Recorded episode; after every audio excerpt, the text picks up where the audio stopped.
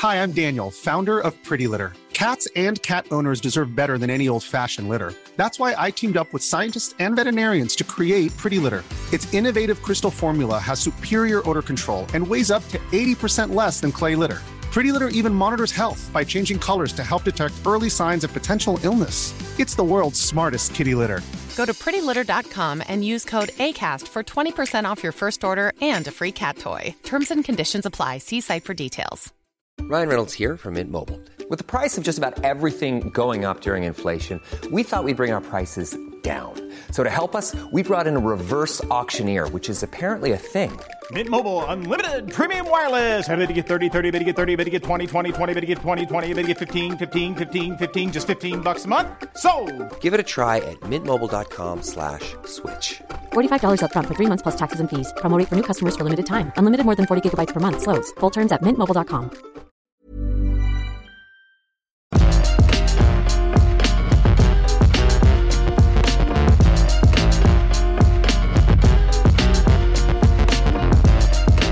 This You meeting is literally- being recorded. You literally cannot hide from the woman now. She is I just know. like, this meeting is being recorded. Everything you say shall be held against you. Danny Dyer on the mic, um, letting us know that we have to do a more formal introduction than usual. So this is the Untitled Banter podcast, the UBP, the UBP. UBP, UBP. I'm Scott Tilford, your host, joined by Mr. Jules Gill Hello, everyone. for a weekly roundup of general thoughts, opinions, whatever hell else is on people's minds. Because it's been a big old week for um, for gaming news, for different gaming announcements, and there's quite a lot of people sent some stuff in about um, the next God of War, God of War Two, God of War Ragnarok, whatever you want to call it, and now coming to PlayStation Four. We'll get to that in a bit because something that just broke before we hit the record button is the new Borderlands uh, spin-off Yes. called Wonderlands, which apparently is a Tiny Tina based spin-off.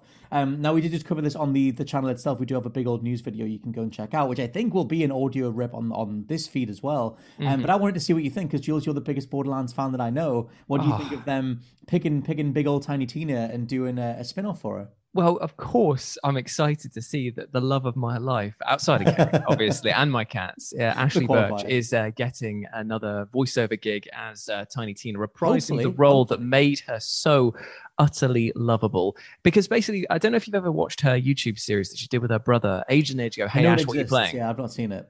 She's basically that character, kind of like uh, like spunky, annoying, um, very off the wall, and it sort of evolved. That character uh, has got more depth now because obviously after the death of Roland, she sort of fleshed out that character with a bit more emotional gravitas. So yes, I'm very excited to have something that focuses on her. Plus, with the title being Wonderland, we might be able to uh, infer from that that we're going to get gameplay re- that actually is from her perspective. You know, when we were playing the Dungeons and Dragons, um, uh, Bunkers and Badasses, which was the DLC for Borderlands what 2. If it's called Wonderlands, maybe you flash that whole. Maybe it's all in her exactly. head or something. Yeah, exactly. And then that way, it could be her coming to terms with the stuff that's happened throughout her life and coming to peace with it. If they took the craziness and over the top nature of Borderlands and actually had it say a message, which was you can go back and address difficult parts of your life and move on from them, that would actually make this franchise, which let's face it, the, the third Borderlands was a very, very uh, well constructed shooter with a pretty poor narrative. I hope that they go, uh, they take what the uh, the bones that they've made already with uh, Borderlands 3 and flesh out the narrative, make that the star of the show. Well, that's kind of my thing because I think I, I I wish I clicked with Borderlands more. Weirdly, I actually clicked with Borderlands three the most because I like the ground slide, I like how the well, how like Mm. Yeah, sort of yeah, yeah. heavier and weightier the weapons were. But yeah, if they did something that was more character driven um, and made that sort of you have this campaign that is I don't know a single player because I guess they wouldn't want to get too far away from the squad based stuff or letting you drop in drop out. But Well, I like the I'd, I'd say that that's one of their biggest uh, selling points is the Mm. fact that you have that couch co-op thing still remains within the uh, Borderlands franchise because of their their insistence on having like friends together shooting down raid actual bosses and stuff. screen. It would be amazing if um, her um, if we did say that the uh, concept was within her own imagination. If it was her imaginary friends, that Right, would actually right. be amazing. Or That maybe actually, that yeah.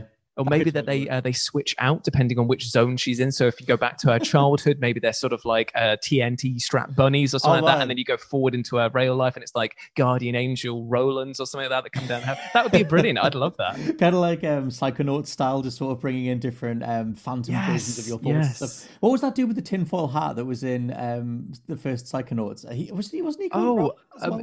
the, the, wait, do you mean the No, no, it's tiny uh, green boy? Yeah, Dogen. Dogen's So the when he's when he's that like the the squirrels are talking to me, and they like blows up their heads. Like, I am a big fan of uh, of Dogen. I don't. I doubt he's going to be in the sequel, but I, am just thinking Psychonauts based stuff because they're putting more gameplay footage Yeah. stuff out for it. I'm so Um, excited for that game, by the way. I know it looks lovely. I mean, th- that game is that thing has been in development for like six years. I didn't Mhm. realize that. Uh, I was watching a. I I went back to Kirby Cats videos last night. I was I got in, I was binging on some of them. And there was footage of when they um had Tim Schafer on stage back in 2015. I was like, man, that game is a long time coming. Yeah. Um, but hopefully later this year. Um, but yeah, the big old talking point is the overall conversation around the idea that Sony are making some of their former, at least perceived to be uh, PS5 exclusives, now available on PS4, and Yeah. the whole conversation around the necessity of the PlayStation 5. Um, so we had a ton of um, questions submitted around that. So I've sort of just Okay. cherry picked two or three. Um, but I think it's an interesting conversation anyway. Um, so yeah, the question itself from uh, Andy Taylor, who says, "Keep up the awesome work, guys. Thank you very much." Thank you. Um, one of the best podcasts around, with Sony now having two huge games that were supposed to be on PlayStation 5 as exclusives, or at least heavily hinted, now being on PlayStation 4 as well. Do you think this will affect interest in the PS5? Um, Sawyer also, um, part of their question was saying that it feels like a scummy way to drum up sales. Um, Kill, Kill the DJ95 said, sure, large IP like God of War really released two years after the generation has started.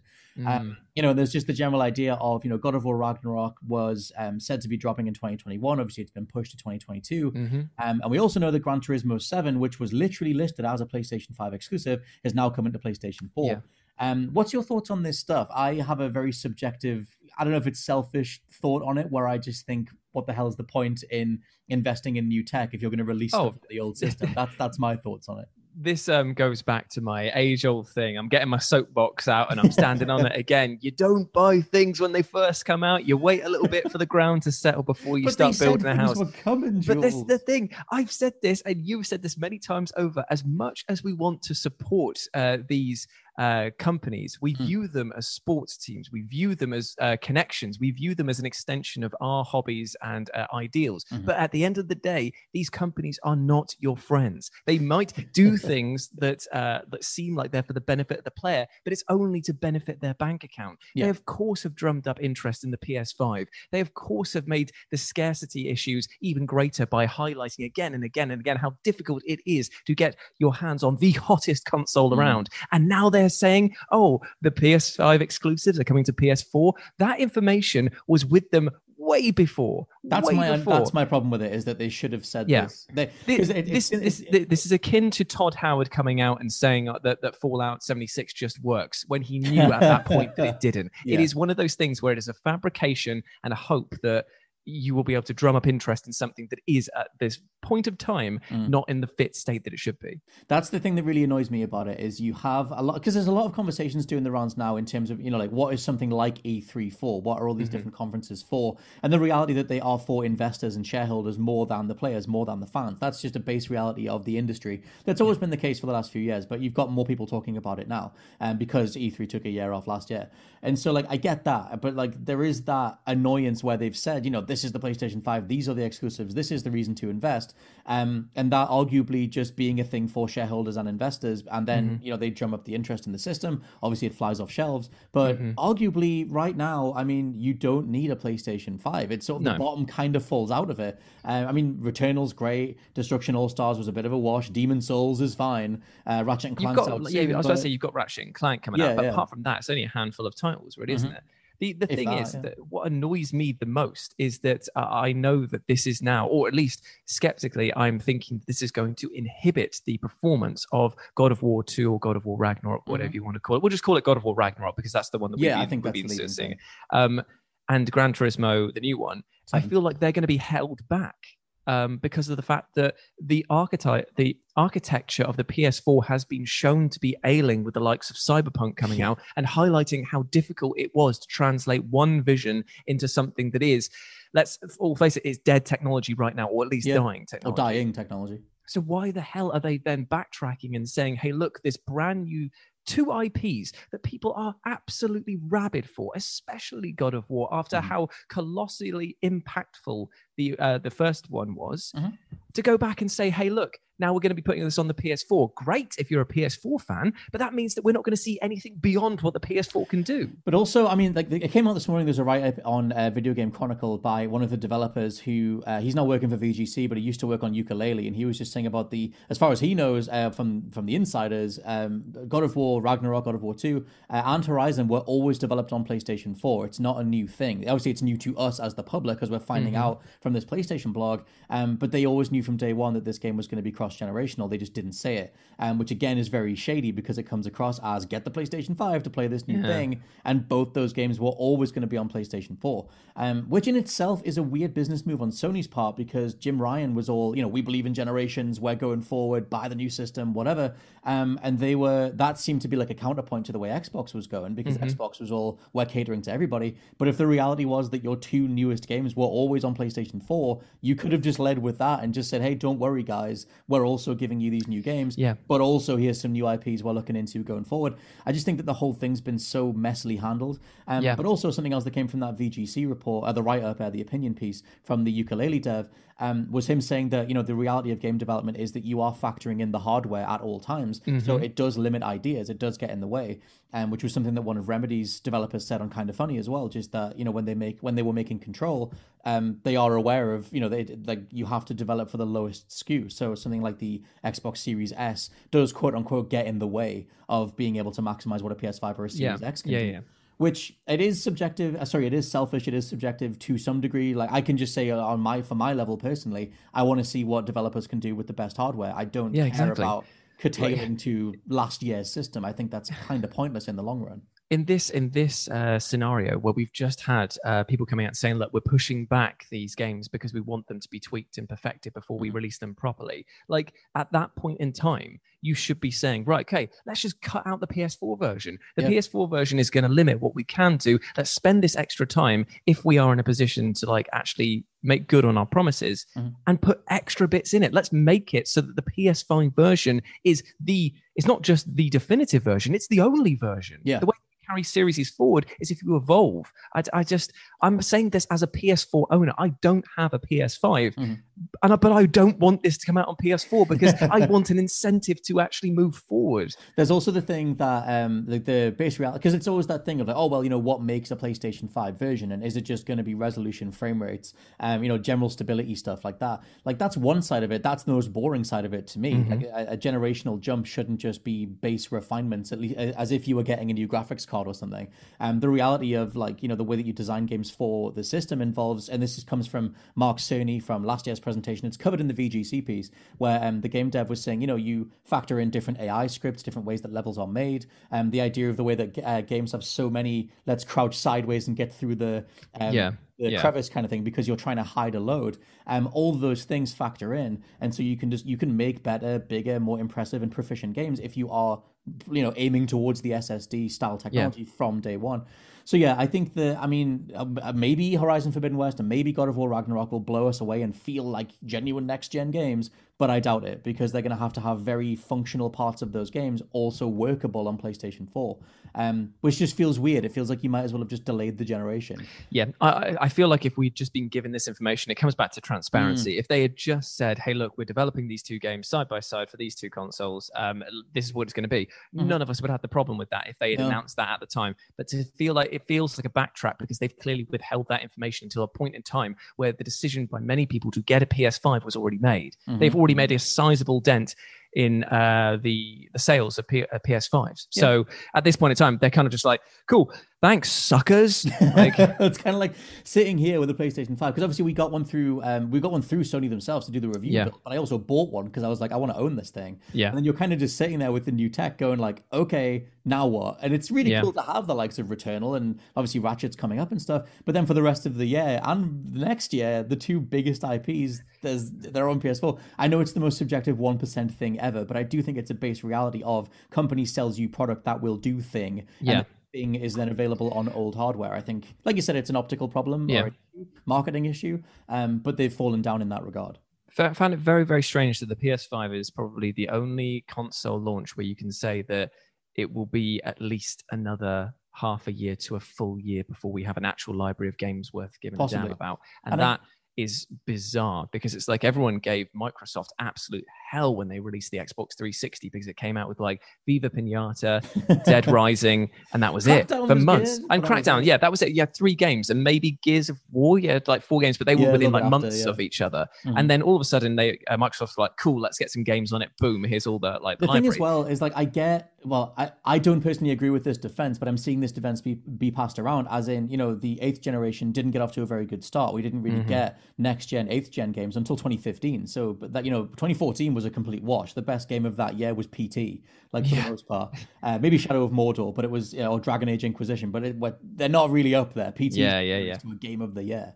Um, and the defense for this current situation being like, well, you know, it took the eighth gen quite a while to kick in. For me, that is that's emblematic of why it shouldn't repeat history. You should have Yeah, learned exactly. from that. You've had plenty of time to prepare. Um, and so yeah, so I, I think it's a big old ongoing conversation. There's a lot of um, different point of views. I get the whole um, side of it where you know some people just can't get the system, but Mm-hmm. the sales data says that the PS5 is outselling where the PS4 was at this point in time. So it's not like you know, it's not like we expected PS4 games to be on PS3. That just seems like an insane thing. all, all I think of is I just go back to um, that South Park episode where Cartman buys the theme park and he's constantly just telling people that they can't come in, and that's what makes them want to come in even more. it just feels like we can't get you a PS5. Oh, I'll pay through the nose for it. I'll pay for. I'll pre-order. Yeah. I'll pre-order like ten months down the line just to get one. It's like Mhm. You've ah, classic I mean, supply and demand tactics. Isn't it? Maybe all this stuff does go some way as to addressing the um, the scalper problem by just sort Mm. of like quelling the demand a little bit and just saying, okay, guys, calm down. It's okay. Yeah. You can play this thing on the PlayStation 4. Next year is when we're all going to kick in. Because obviously, there, there is a whole reality of this that we have just gone through 2020 and it, it's on a country by country basis in terms of reopening stuff. But um, yeah, a fascinating uh, general talking point because never before have we had a generation star and then have so many different, uh, so many top tier games that encourage you to buy into that generation, then be available on the hardware you already have. I think that's that's a, a weird sort of thing. Um, we did have a question from Willie Araya who says, um, You had 60 seconds for a rant. It can be about anything, a specific part of the game, a whole game, something about the industry, this week's news, etc. Um, I feel like we've almost pretty much tied into that. Yeah, point. Unless you have I feel else like that has been covered there. about. I mean, if Um, we're, we're going to open up the sack of things we don't like in The games. rant sack. uh, just uh, check bad checkpointing. I've been Oh, experiencing yeah. that. Uh, just, just oh. Do you know what? I've been, I've been playing an absolute gem of a game. This actually is born from a, a really good game, and Mm-hmm. I'm not saying this has bad checkpointing because I actually think it's uh, really, really good. But it just reminded me of games that have bad checkpointing. Okay. You like, you like um, Ghosts and Goblins, don't you? God, I haven't played that since I was a kid. That I want to like that game. I liked it when I was a kid. It just doesn't like you. Level. It doesn't like me at all. It's, it's really not a fan. No, I couldn't get past hardly any uh, time in that. I um I just picked up uh, the Ghosts and Goblins Resurrection Mm-hmm. on uh, PC, and my god, guys, it, I'm not just like being sponsored by them, but I would say like definitely go and check it out if you like Okay. your sort of old school platforming games. Like that has checkpointing really well, in that it shows you exactly where the checkpoints are on the map before you even like go Ah. into it. So you Uh-huh. go, oh cool, I know where where if I get to the end of this stage, I'm close, I'm very close and it will always do this um thing where uh, it will immediately go like back to your checkpoint and even if you exit the level it will let you jump back in from that checkpoint again so it's very very nice Mhm. it's fair in that sense but there's one bit in the very first level that just absolutely screws with you. And you have to go down this hill like you're sliding down a hill right? You're being chased by firebrand the red demon. There's a chest in front of you that if you break it open the magician comes out and turns you into a frog. You've got to jump onto a log right? And then jump off the log and then that that's where the checkpoint is. So you can Okay. see the checkpoint in that in that one screenshot. It shows you exactly where you got to go. Mhm. The problem is you've got all those things going on and the log is moving back and forth and sometimes when you jump if it's not if it if you jump before the log has got to a certain point it will go back again it will Oh. recognize that you've jumped in And then the you're air, back and, to the other, the half and then you a get level kicked, ago. yeah you get kicked all the way back to the beginning again I would have to rage quit that. I can't. Like, Brutal. I would completely, completely join you. Bad checkpointing is the thing that makes me give up on a game fastest. If, Mm-hmm. it, if a game can't respect my time in regards to putting me in the area where thing happened, um, that is infuriating. I mean, I'm, I'm still going through the Mass Effect trilogy, Mass Effect And that game is mostly solid with its um Mm-hmm. with its checkpoints. But if you do a lot of the side missions, it tends to class that whole area as one checkpoint. So if oh you're yes if playing you on, die you're right back yeah, if you're playing on higher difficulty, which I'm trying out the higher stuff like veteran and uh, insanity this time, um, then you get shot at the arse and you're back to the beginning again. It's just like Hmm. just put me there. You you already loaded it, game. Just let me go back to where I was. Um, but not to worry. Next question, um, which is a follow on from what Sawyer said earlier, um, where he sort of chimed in saying about the you know it feels like a scummy way to drum Yep. up uh, release dates and sales sales and stuff um, for the PS5. He said his main question is, what studios do you want to hear from at E3? So talking studio specific stuff. Uh, Monolith, Hangar 13, and Warhorse are uh, are their picks. Um, but hope that we're both well and have a great weekend. Well, same to you. I hope you're Thank you very very well much. as well. Yeah, Um, yeah, I hope you're doing well, mate. Want to hear the new Naughty Dog game. Now I know that Sony's not there. I know that we're just we're sort of just rolling in Sony stuff because it is it, it's that time of year where um, IGN have said that Sony have something in mind for the E3 season. Um, and I think it'd be weird if they don't do anything at all. I think if I was Sony, I would wait, let E3 get out the way, and then be like, hey, by the way, there's a state of play live stream right now. Hey guys, come on in, and then do some big thing. Um, so I want what Naughty Dog are doing next. We know that they're Yep. remaking The Last of Us. Um, Last of Us Part Three has apparently been sketched out, but I don't want that. I don't want more. I don't want more. You just want a um, new IP. I want a new IP. I don't want more dour stuff. I love Last of Us for what it is, but I want something cheery. I want their what, sci-fi what you IP. want? You want uh, Jak X Combat Racing 2. That's what you want to know. You want to stand out there Oh, loud just- and proud. They can't do a Crash Jak crossover, but it's that is a long time. Do a do a Crash Team Racing crossover with Jak and his little buggy with Daxter on the side. Yeah, that'd be great. Millions of people have lost weight with personalized plans from Noom, like Evan, who can't stand salads and still lost 50 pounds. Salads, generally, for most people, are the easy button, right? For me, that wasn't an option. I never really was a salad guy. That's just not who I am. But Noom worked for me. Get your personalized plan today at Noom.com. Real Noom user compensated to provide their story. In four weeks, the typical Noom user can expect to lose one to two pounds per week. Individual results may vary. Ryan Reynolds here from Mint Mobile. With the price of just about everything going up during inflation, we thought we'd bring our prices down. So to help us, we brought in a reverse auctioneer, which is apparently a thing. Mint Mobile unlimited premium wireless. Ready to get 30, 30, bit to get 30, bit to get 20, 20, 20, bit to get 20, 20, bit to get 15, 15, 15, 15 just 15 bucks a month. So, Give it a try at mintmobile.com slash switch. $45 upfront for three months plus taxes and fees. Promo rate for new customers for limited time. Unlimited more than 40 gigabytes per month. Slows. Full terms at mintmobile.com.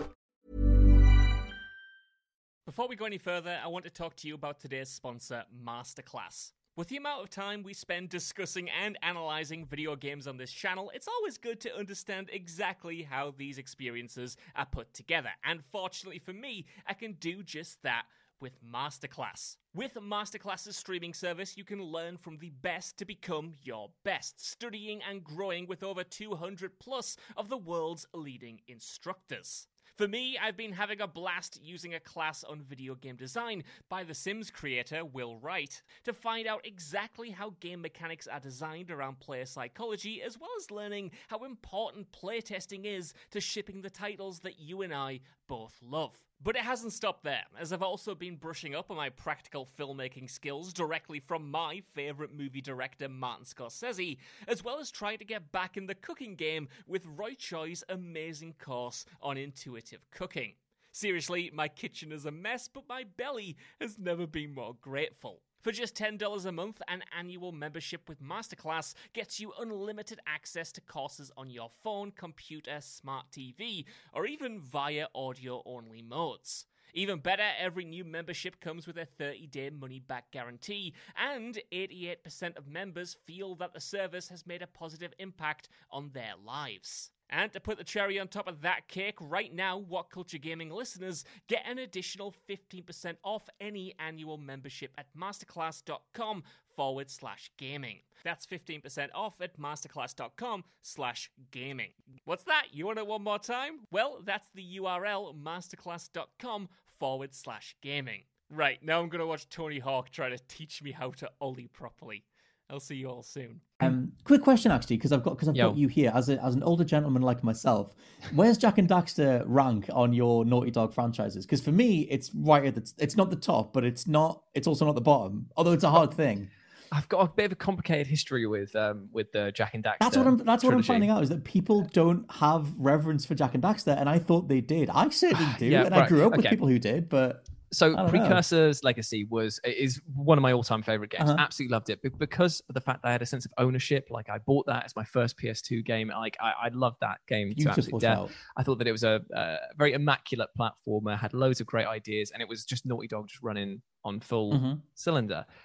Then Jak 2 came out, and everyone I know says that this is the be all and end all. It's like Jak 2. platforming meets Grand Theft Auto. But the problem is, is that. I just don't like it. It's just too edge lord for me. It's just like I, I, I went the the first thing that Jak says when he's like, "I'm gonna kill someone or I'm gonna tear someone." I was like, Jak, seriously, you you haven't said anything, and this one sentence has made me. I'm gonna you. kill Baron Praxis. Yeah, the um, like, oh. the first time when I went through that as a teenager, that was because that was that whole post Attitude era, but then also Gaming's Attitude era, where all of a sudden Prince of Persia had his da- his dark sequel, Warrior Yeah, Within. it's just like they just found the mascara. They just went to town on it, didn't they? It's just like goth boots at dawn. I loved that as a, as a teenager, but you are right. If you go back to Jak two and three now, especially two, and Jak cringy, himself it? is very like I'm going to do this thing, and, and I'm just kind of like I love that for what it is. My thing is gameplay though. Jack two is like Yeah. up there.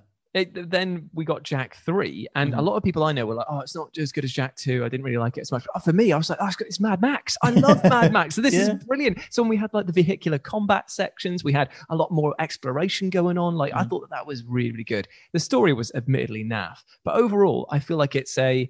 Uh, it's a series where the stories got better, but the gameplay got more varied and maybe Mm. not for the better. My thing in three is just that it was so easy to flip the cars over. So I was like having a Oh, really yeah. cool chase and I Yeah. would flip over. Bad, bad checkpoints again. Got to do it all again. Yeah. Um, that stuff got the way for me. Uh, in terms of um, yeah, studios that you want to see at E3, in terms of actual companies who are confirmed, um, I'm going to go with Konami because Yeah. also no, Konami pulled out. I can't go with. Oh, yes, yeah, I will go with three four three. Uh, I want to. I want a Halo update. I want to know what Mm. the hell has happened there because they delayed it last year. We've had Joseph Staten come back in. We know that they're still on track for a December release date, and I want to know what the living hell is going on with Halo Infinite. So who's actually going and who's actually announced their own versions of it? Because there's been a few people that have just said, "No, we're not doing E3. We're going to do our own version." That's that's kind of the thing. So E3, the ASA uh, or the ESA, one of the two, who own E3, they they cranked a lot of their prices up this year for the big Hmm. return show. Apparently, it was a six figure uh, number to get a booth at E3, which is ridiculous. Um, but yeah, so you've got uh, Nintendo and, X- and uh, Microsoft Xbox are going to be there. Yep. Um, Square Enix is still there. Sega, Capcom. Um, you've still got. I think Is- Ubisoft's going to be there.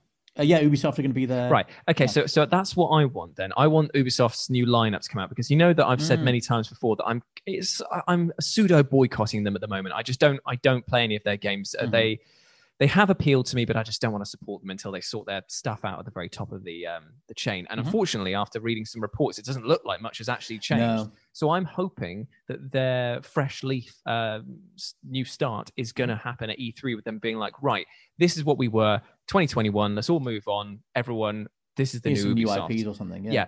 that to me would be the step in the right direction to actually address complaints and um, all of the allegations, but move forward with Mm. the games, not just go, hey, look, we're going to lean back on our regular IPs and just Here's crank stuff out Cry. and enjoy your sludge and hope that you forget about what's happened. That'd be nice. Uh, them and uh, Devolver, are they going to be there? Yeah, Devolver should have their own um, showcase. I think. I mean, of course, of course, they're going to be entertaining. Every single game that they kick out has had some addictive gameplay element Mhm. that means I think that I've probably bought nearly every single Devolver Pretty game. much, yeah. They, I mean, they've had a hell of a run, like going Mhm. sort of like using uh, Hotline as a bit of a, a springboard, and they're managing to do like all those really cool E3 conferences and everything. I kind of, yeah, I'm curious what they do as their return show because obviously this year is already a weird digital show anyway. There's kind of like an award show tagged on to the end of it, um, which is kind of like E3 trying to contend with the Game Awards. Mhm. Um, but the rumor with that is that they're going to do publisher specific awards, which feels like it's completely paid for. I mean, it will be by the publishers. Oh, Yeah, what? So it'd be like EA's best na- narrative. EA's, EA's best football game or most innovative Oh, mechanic, or oh, like that's disgusting. yeah. But I mean, this is the company that wanted to do info, uh, Q-tainment and social chits, and trying to you know get Ah, right. to Th- This, stuff. this, ladies and gentlemen, this is just uh,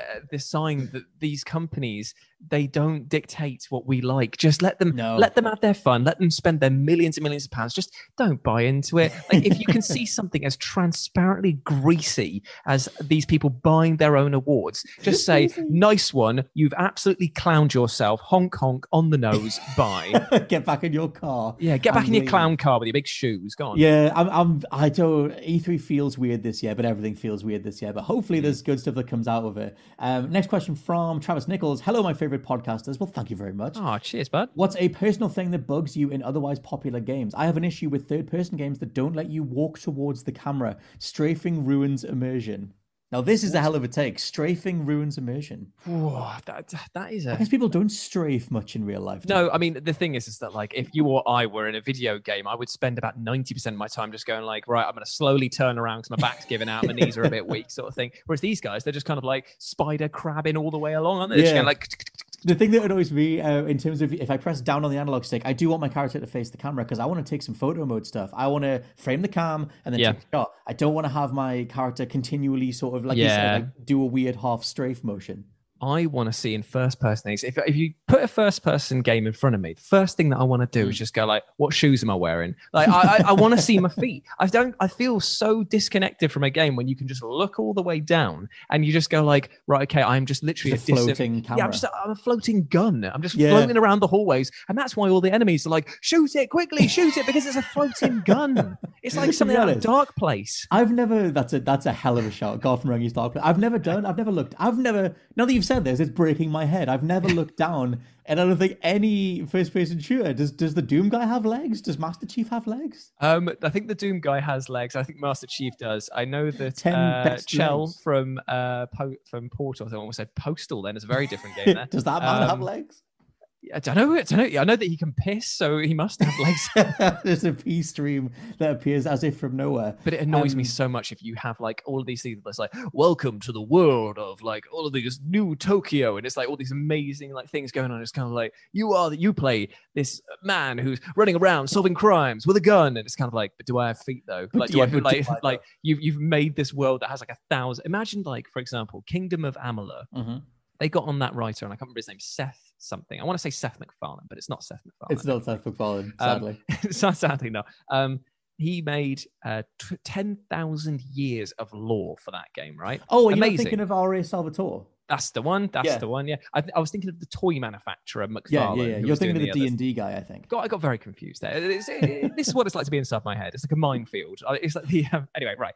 Um, he made ten thousand years of lore for Yes. that game, and it all kind of was brilliant.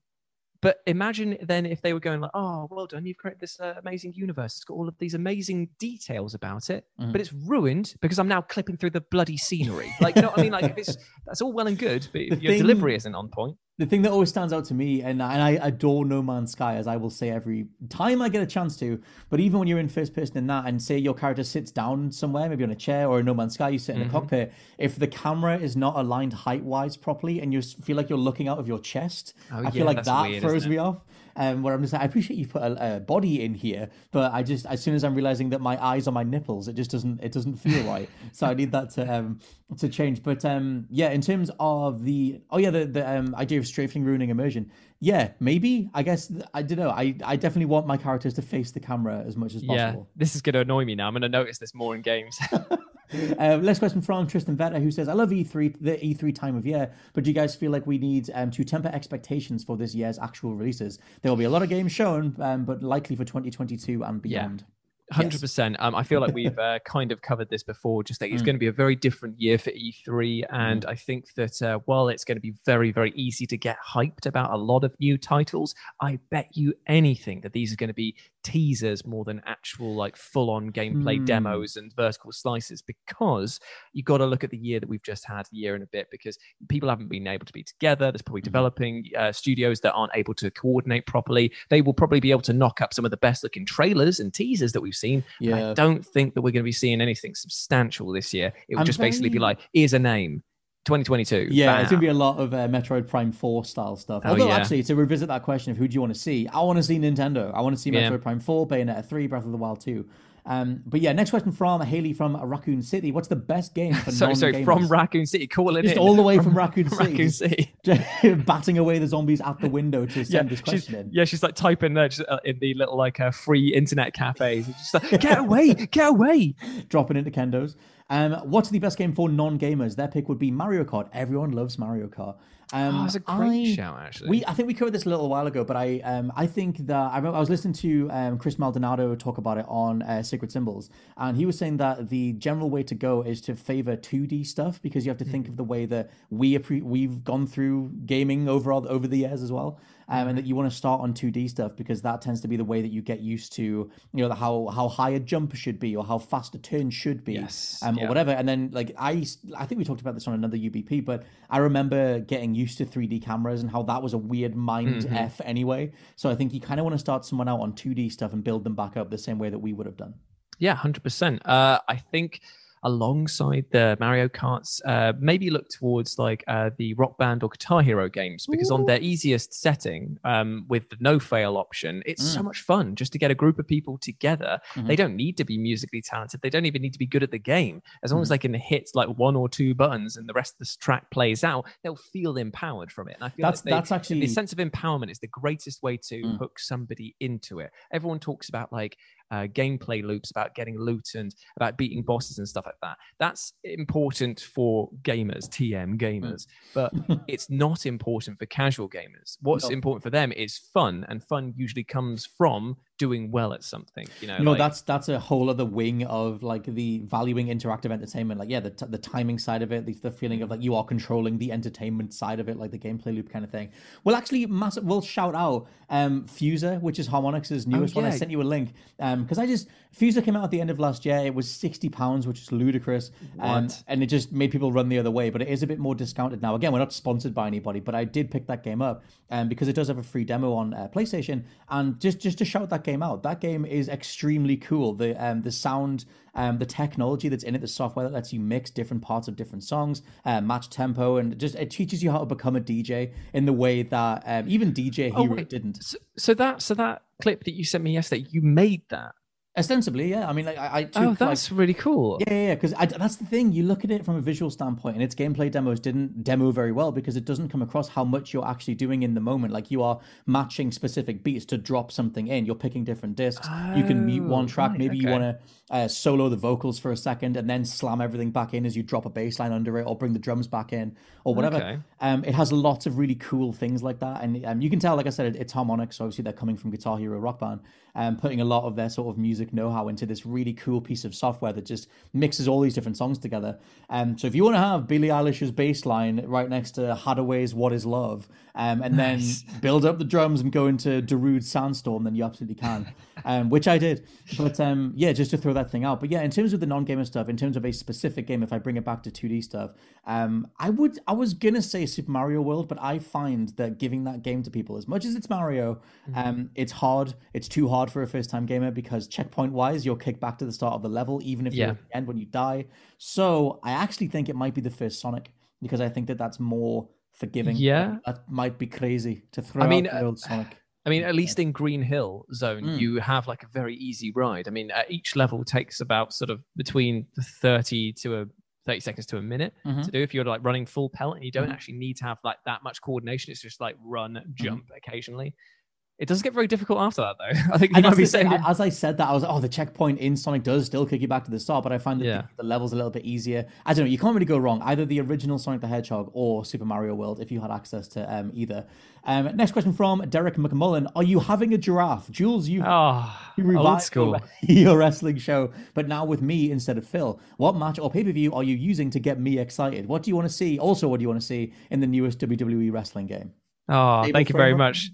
It's it's good to it's good to uh, keep the wrestling side alive. I was actually joking about it uh, the other day. Um, whereas because as we were saying before, the gaming industry's had a bit of a lull over the last couple of months, and it's Mhm. only now just starting to pick back up. And I was absolutely pissing myself because I, I was there like, oh, what's there to cover today, like in terms of games and news and stuff Mhm. like that. Oh, not that much, uh, but you know, Scott and Josh are doing an ama- amazing job as always. And then I look over to the wrestling side, and it's kind of like zombies. This guy's eye has been poked out. This guy nearly died. This guy's been let go, and he's like the most popular person. I'm just kind of like wow, this is literally like a soap opera versus what we've got to deal with on our one. Like, no wonder Oh, God, they well- get like all the news views that are like through the roof. Like, yeah, well, I mean, the, the like that's the thing. Wrestling as an industry, like the the weekly sort of shows, barely abated. I don't think they took any weeks off, even when it was no, no, not really. uh, kind of found a way to keep going. But yeah, that giant giraffe head, I think, is still in storage. I think that's in Oh the yeah, building, it's um, it's it's at the office, isn't it? It's in It the office. be.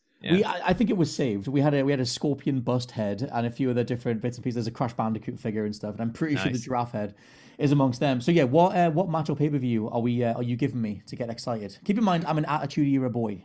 So Wait, so I so uh, what have I got to get you excited about though? Because this is the this well, I, is the I important question. I guess we're gonna do your uh, your old wrestling show, which is the one you did with Phil. So I don't know if that was a review. Okay, so insane things in wrestling. So what am I going to get? uh, Give What can we, to- can we both go over that was the most ridiculous thing? I'm possibly thinking Paul Bearer being buried alive. Well, that is that is very very ridiculous. But there's been a recent one with the AEW with um uh, there was Jon Moxley who is uh, Dean Ambrose. Um, Is he- oh, okay.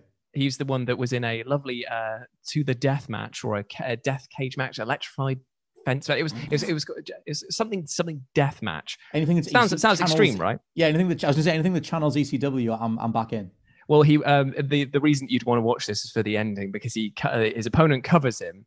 And you think it's like counting down. There's going to be Mm. this massive explosion because they've been building to it all match. They've been saying that the uh, the ring is rigged with explosives, Oh, Scott, God. and it literally just goes like that. It's just like little, little like little, little just tiny little spooter of just absolute guff That, that, was that meant out. to happen? Was that like a joke finish? Or Uh, that... We're not entirely sure because Right. afterwards they were like, no, no, that was intentional. It was just meant to look like crap because we're going to write them as being friends now. And then it was just like, but okay, right, but that's not what we wanted to see. I'm so still- I'd make you, I'd make you watch that match just for Yes. that ending. I'm very, mu- very much up for that. Is Moxley the guy that's kind of like a Steve Austin analog? This, I only have reference points from. he was so 1988 he was Dean Ambrose in the WWE. Um, Okay. So he was the That's guy. He was he was called the lunatic fringe. and oh man, That's what I was called before I got my haircut. No, I'm just laughing because of the fact that one of his moves is literally he, Mm. he bounces off of the middle rope, right? And then comes at you and hits you with a clothesline. They called it the wacky line.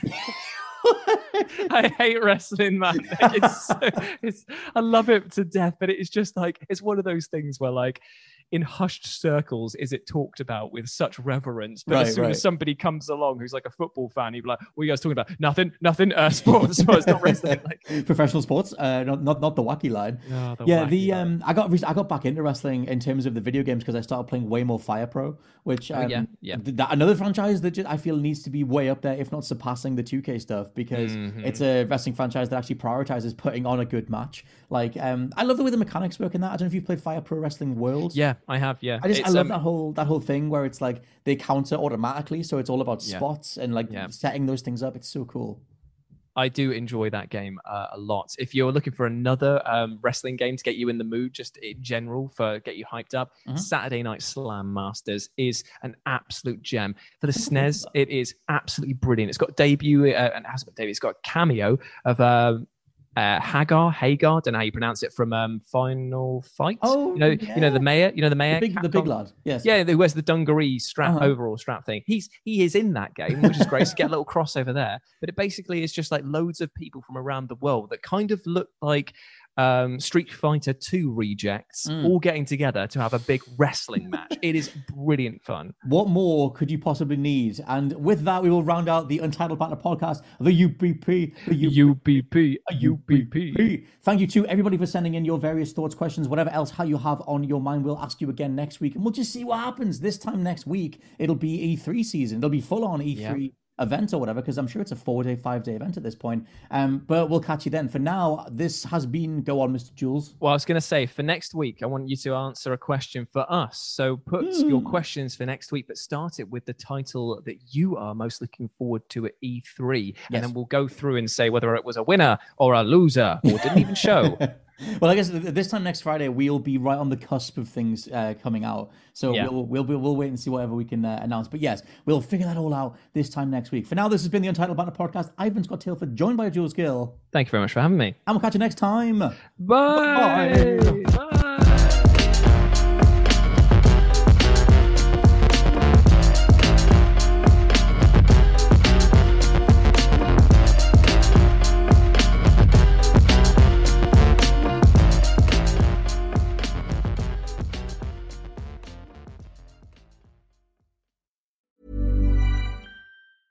Planning for your next trip?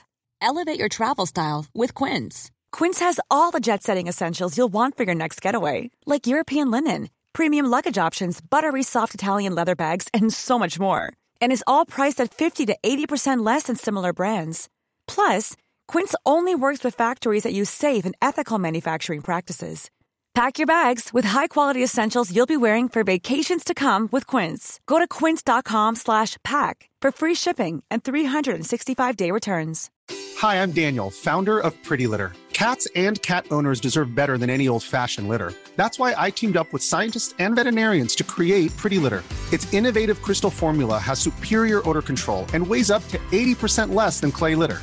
Pretty Litter even monitors health by changing colors to help detect early signs of potential illness. It's the world's smartest kitty litter. Go to prettylitter.com and use code ACAST for 20% off your first order and a free cat toy. Terms and conditions apply. See site for details. Hey, it's Paige DeSorbo from Giggly Squad. High quality fashion without the price tag? Say hello to Quince.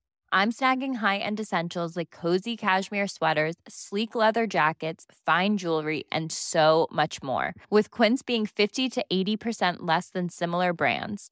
And they partner with factories that prioritize safe, ethical, and responsible manufacturing. I love that. Luxury quality within reach. Go to quince.com slash style to get free shipping and 365 day returns on your next order. Quince.com slash style.